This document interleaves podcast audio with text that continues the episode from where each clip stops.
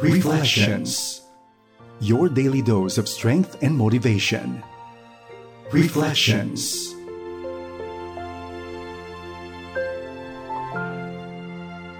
Isang mapagpalang araw sa iyo kaibigan. Ikaw ay nakikinig dito po lamang sa FEBC Radio TV at ito ang agapay ng sambayanan. Nagagala kami na ikaw ay aming laging kapiling saan mang dako ka ng mundo naroroon. Welcome po sa ating programang Reflections at sana ang ating mga pagbubulay-bulay sa salita ng Diyos ay lubos na nakakatulong sa iyo at nakakapagpalakas ng iyong buhay espiritual. Ako po ang inyong kaibigan, si Ruth Larama Dizon. Sa araw pong ito ay ating pag-usapan ang sinasabi sa John chapter 4. Medyo mahaba po itong chapter na to, no? Pero we will be um, centering in on what Jesus said to the Samaritan woman in John 4:26, I am the Messiah. It is just so um, amazing for me that the Lord would choose to reveal his mission, who he is, to a Samaritan woman. The Samaritans being despised by the Jews, being hated by the Jews even, and the Lord would take time to talk to this person and really reveal to her the mysteries of the kingdom is just so touching. Pero balikan po natin ano bang sinasabi ng John chapter 4. This is the story of Jesus and the Samaritan woman and if you have time, I would encourage you to read this whole chapter. Um, galing po siya sa Judea and kailangan niyang pumunta sa Galilee but along the way, he had to go through Samaria. At doon po na-meet niya yung isang Samaritan woman na gustong umigib sa kainitan ng araw at humingi siya ng tubig sa babaeng ito. Now, hindi po normal as we said na ang isang rabbi, lalo na ang isang Hudyo ay makipag-usap sa isang Samaritano. Kaya ang sabi niya, bakit ka humihingi sa akin ng tubig? Ikaw ay isang Hudyo, ako ay isang Samaritan. And Jesus replied, If you only knew the gift of God has for you and who you are speaking to, you would ask me and I would give you living water. Konting background po lamang, ano? Bakit ba hate na hate ng mga Jews ang mga Samaritans? Kasi po, uh, noong panahon na na-invade ng mga foreign forces ang Israel at um, ang Judea, nung na-invade at na-conquer ng uh, Assyrians ang Kingdom of Israel, ay inexile nila almost all the Jewish population at inalis doon sa lugar na iyon. Ang naiwan po doon ay yung mga uh, tinatawag na pinakamababang uri o kalidad ng tao sa lipunan. And uh, 136 later, 136 years later, yung mga Babylonians naman, yung nag-conquer sa Judah, and they followed a similar policy. Kinuha nila yung cream of the best, cream of the crop, at naiwan nila yung lowest classes of society. Now, yung mga naiwan po ay uh, nag-intermarry with other non-Jewish people. And they slowly came into the region. At dito po galing yung mga Samaritans, no? Kaya hate na hate ng mga Jews ang Samaritans, Samaritans kasi sa kanila half-breed sila. Hindi sila purong mga Hudyo. Kung kaya hindi nila type, no, hindi nila gusto ang mga Samaritano. And we saw that Jesus said uh, had to go through Samaria. He had to go through this area. And encountered this Samaritan woman and uh, sabi nga natin, revealed himself as the Messiah. Before that, kaya nalaman na siya yung Messiah, ay nagkaroon sila ng discussion ano, about where to worship.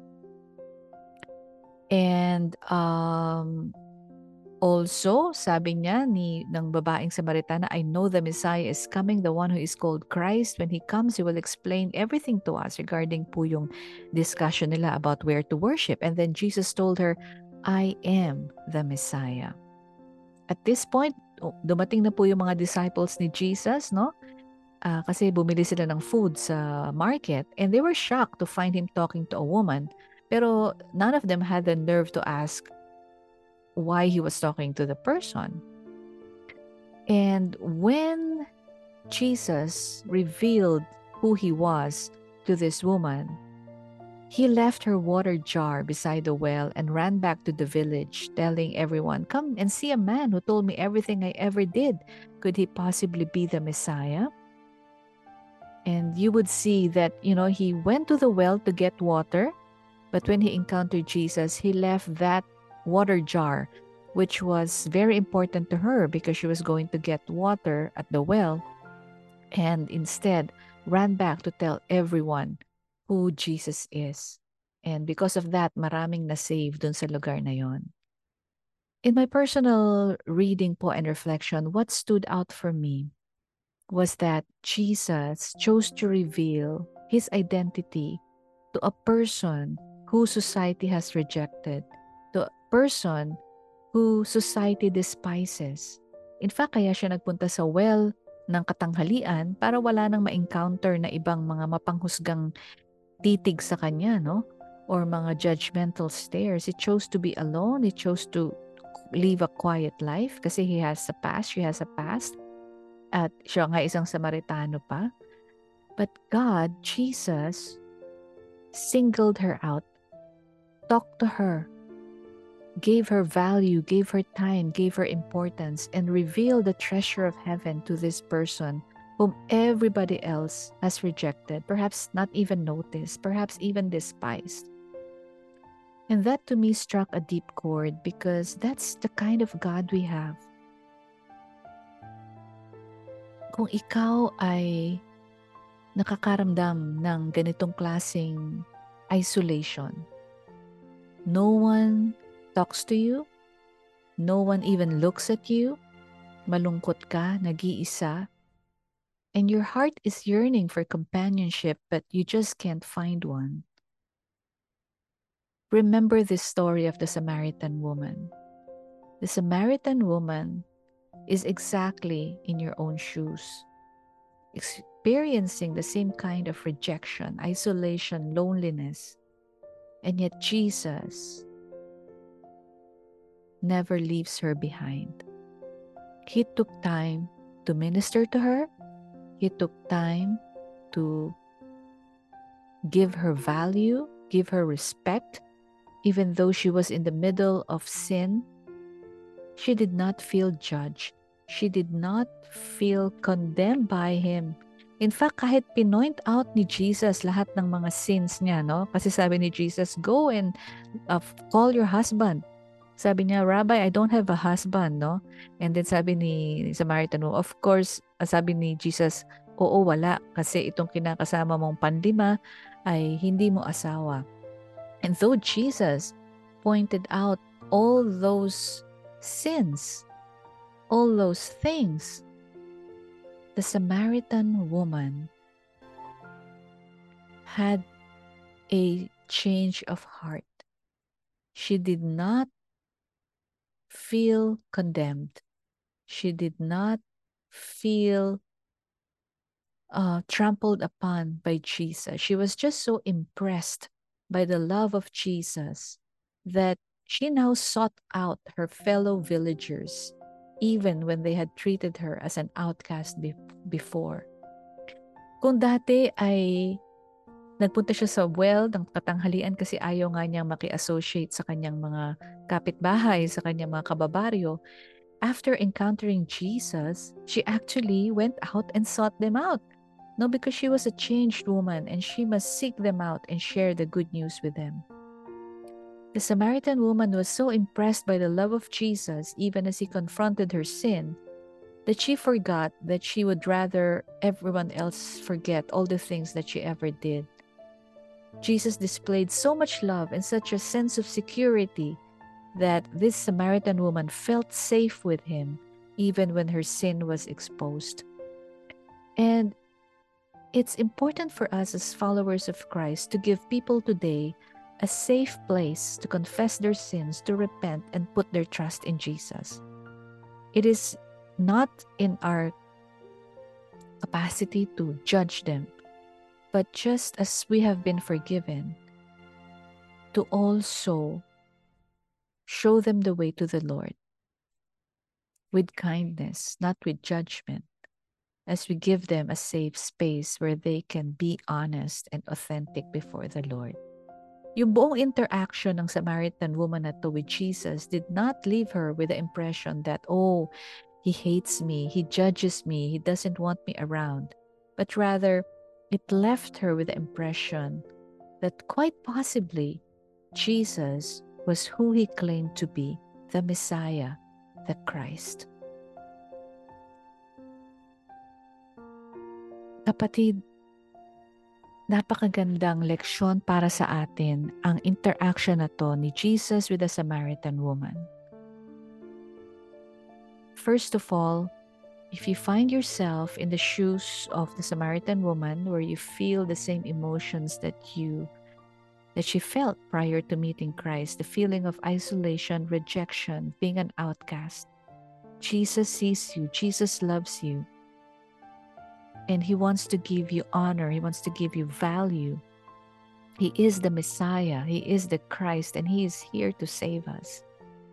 And it is my prayer that you would encounter Him in your life. That the mere fact that you are here listening to us right now is a good first step to really getting to know who Jesus is.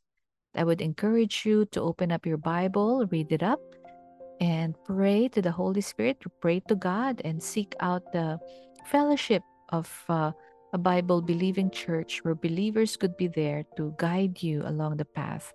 But I hope that you would feel the love of Jesus for you right now, that He is there for you, waiting for you. And He doesn't care if you are rejected by society, He doesn't care what you have done. He doesn't care about your sins, about your past, because that is the very reason why He came to give you life and life abundant. If you're already a believer and have already received the grace of Jesus Christ, let us be challenged to pass it forward to our fellow men that tayo bilang mga mananampalataya ang magpaparamdam sa kanila ng pagmamahal na mula sa ating Panginoon. Na hindi tayo manghuhusga, kundi bagkus tayo ay magbibigay ng safe space for them where they can encounter the Lord and encounter His abundant love for everyone. I pray that the story of the Samaritan woman would encourage us to be His hands and feet wherever He has placed us. Maraming marami pong salamat sa inyong pagsama sa akin sa araw na ito dito po sa ating programang Reflections. Dalangin ko po na kayo ay napagpala ng ating pagbubulay-bulay sa John chapter 4. Nawa po tayo ay maging uh, kamay at paa ng ating Panginoon na mag extend ng kanyang pag-ibig sa sino mang kanyang pinapadala sa ating buhay. Manalangin po tayo. Panginoon, salamat po dahil you have shown us yourself how it is to love and extend grace to people. Allow us, Lord, to be your hands and feet wherever you have placed us. Allow us, Lord, to encounter you in a fresh new way. Thank you, Lord, because you show no, no favoritism and um, you love us equally, Panginoon. If society rejects us, if we feel isolated, you welcome us with open arms and say, Come to me, all of you who are weary and heavily laden, and I will give you rest. Call them by name, Father God. Call them to yourself and allow them, Lord, to experience the fullness and abundance of your love. Allow us also, Lord, to pass it forward to our fellow men that we would know, that we would taste and see how good you are and pass it on to everyone we meet. In Jesus' name we pray. Amen and Amen. Maraming marami pong salamat sa inyong pagsama sa akin. Bago po tayo mag-end, ay gusto ko lamang pong batiin ang ah, kapatiran dyan sa Pulilan, Bulacan, sa GCF Pulilan. Uh, Magandang araw po sa inyo. Hello po kay Tita Myra Fidel, kay Pastor RJ, sa kanyang anak si Nia at si Paul, si Macor, si Coren, si Ari, at uh, sa atin pong mga bagong kaibigan dyan, ang mga kababaihan, no? we met them. Uh, magandang araw po sa inyo. Gayun din sa ating kapatiran sa GCF Bukawe at sa buong church ng GCF Ortigas at sa iba-iba pang lugar nito. Magandang araw po sa inyo, maging sa mga nakikinig sa atin online. Maraming maraming pong salamat. Nababasa ko po lahat ng inyong mga komento at tinadalangin ko po ang inyong mga prayer requests. Gayun din po ang inyong mga mainit na pagbati. Marami pong salamat. And salamat po sa Panginoon sa kanyang pangungusap sa inyo sa paggamit sa ating programa upang mapalakas po kayo sa inyong gawaing uh, espiritual. Maraming maraming pong salamat muli and keep your comments coming. Marami pong salamat sapagkat kayo ay parating nakikinig sa ating programang Reflections. Hanggang sa susunod pong lunes, magandang araw po sa inyong lahat. Reflections Your daily dose of strength and motivation. Reflections